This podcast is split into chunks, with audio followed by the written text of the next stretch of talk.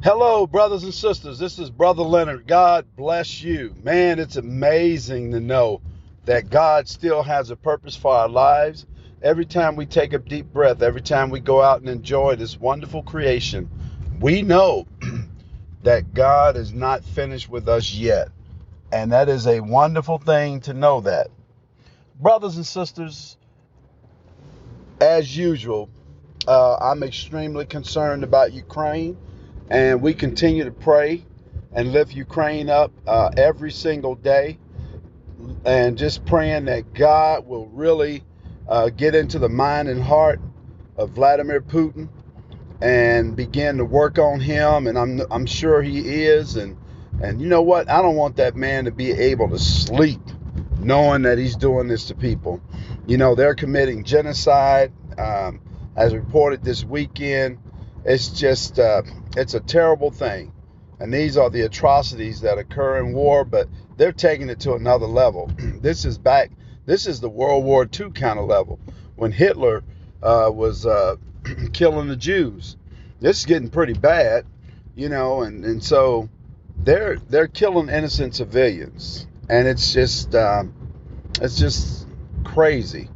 And so anyway, we need to pray for Ukraine and continue to lift them up. So let's pray for them.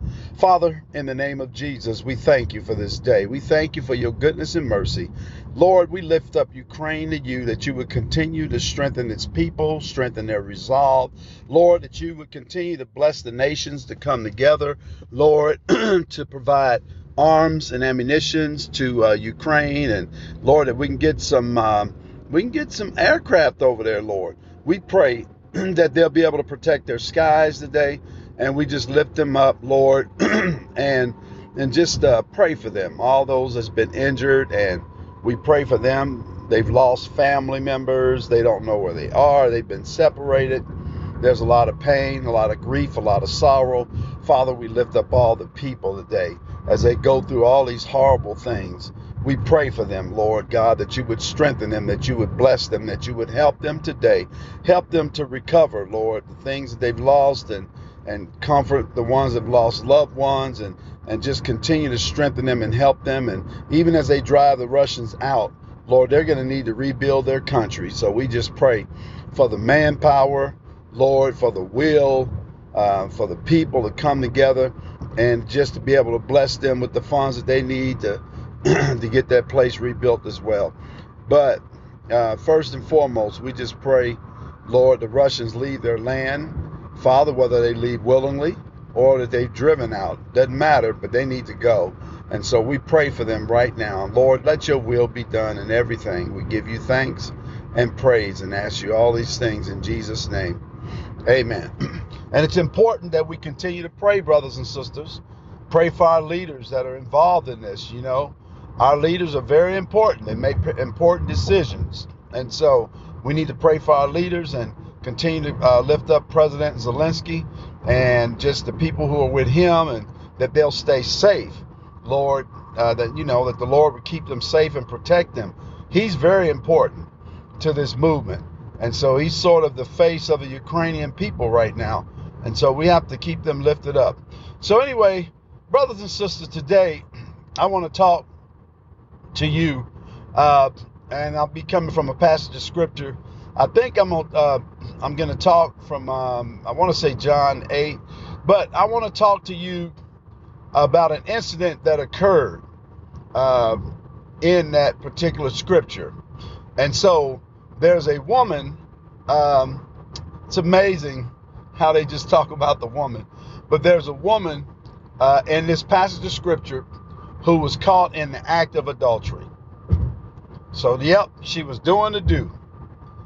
I guess the thing that concerns me, even with this passage, is why did the man get a pass? Like, wasn't he committing adultery too? I mean, it takes two to tango. It takes two to play that game.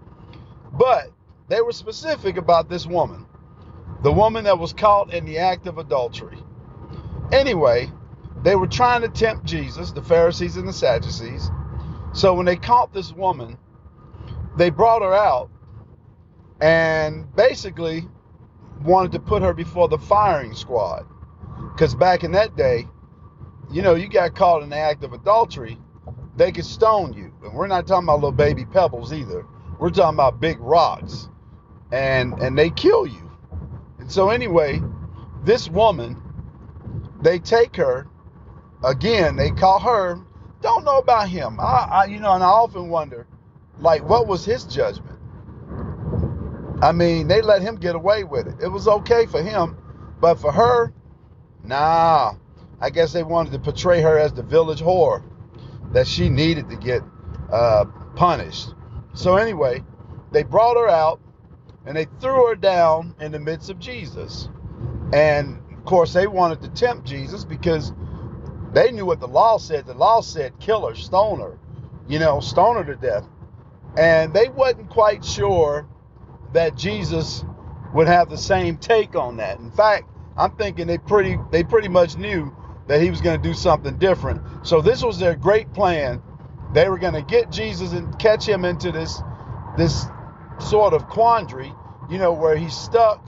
Uh, you know, maybe he's not going to make a decision, or I mean, they just really thought that they had Jesus cornered.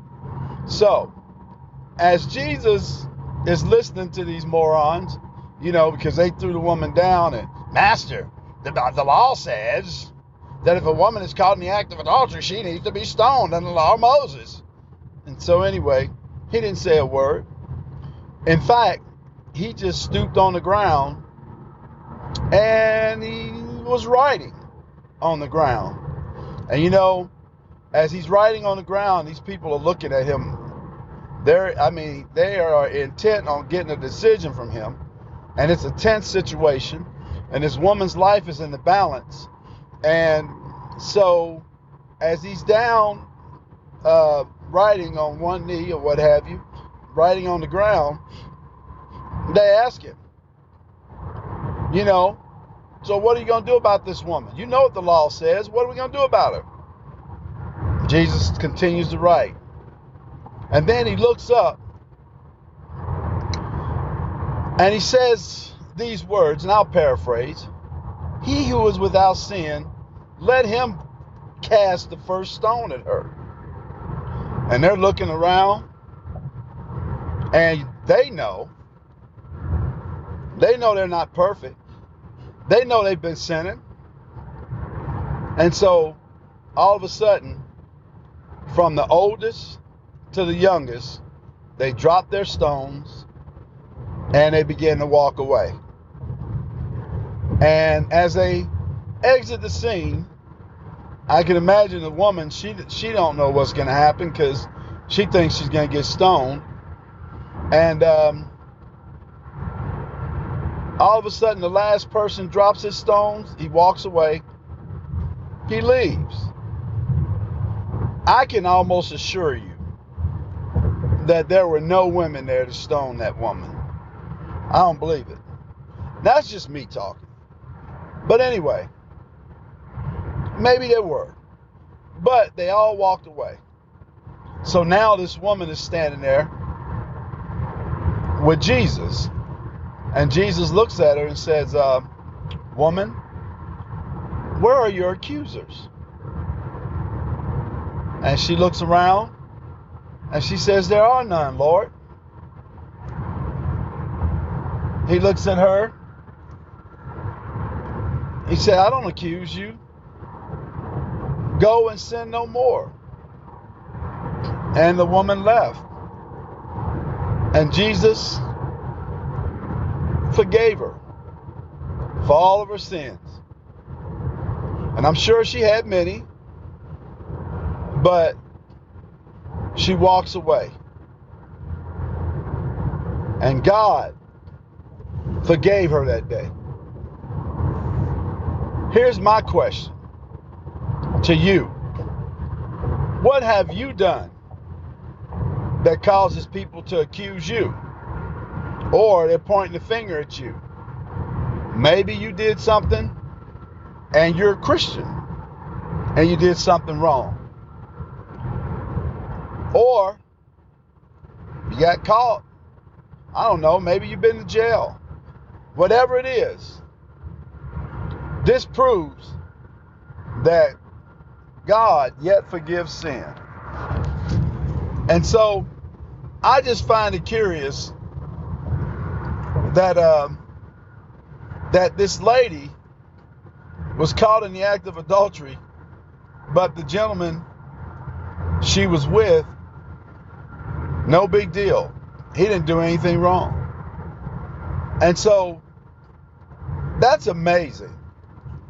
But here's the good news, brothers and sisters. No matter what you've done in your past, and it could be a very lengthy past, it doesn't matter. Everything you've done wrong,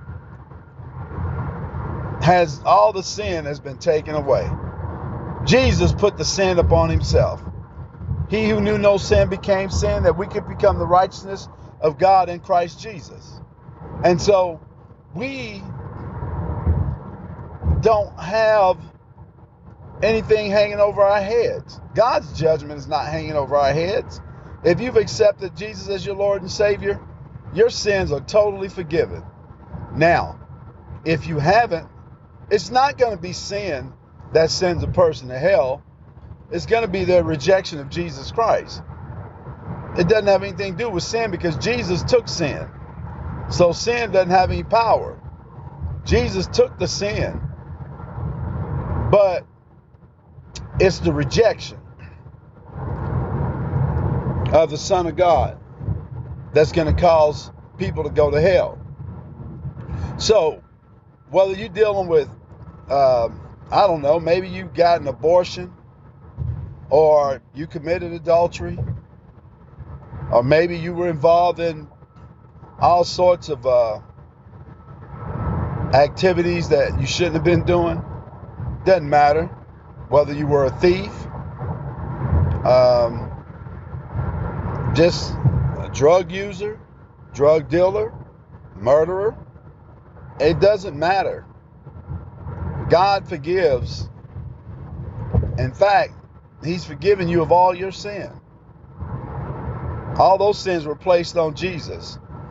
So just like the woman, when Jesus asked her, where are your accusers? Who's here to accuse you? Right? And she said, Lord, no one. Well, guess what? God is not accusing you either. He's already forgiven you for all of your sin. Everything that you've done.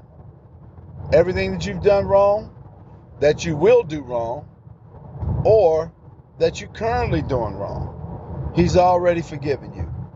So isn't that amazing that Jesus' grace is just so good? And that's why you can get up every morning and say, Lord, thank you, because he's so good. His mercy endureth forever. His mercy, his faithfulness is extended from generation to generation. That's the amazing thing. So if you've got something that you've done, something that's hanging over your head, man, it's time to bring it to the cross.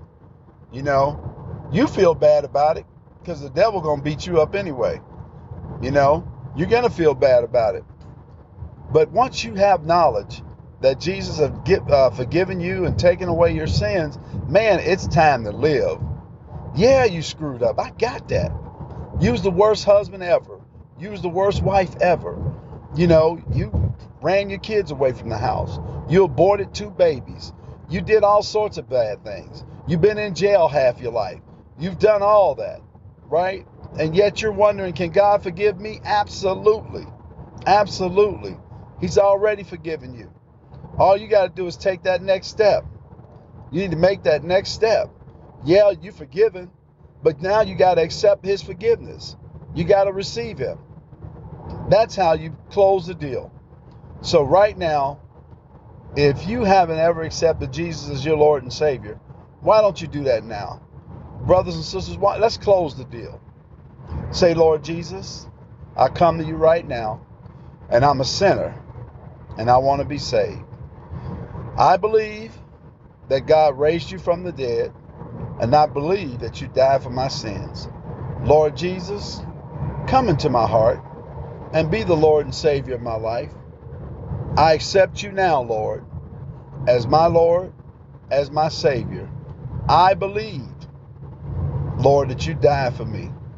And so right now, I receive you, I believe you, and I'm saved.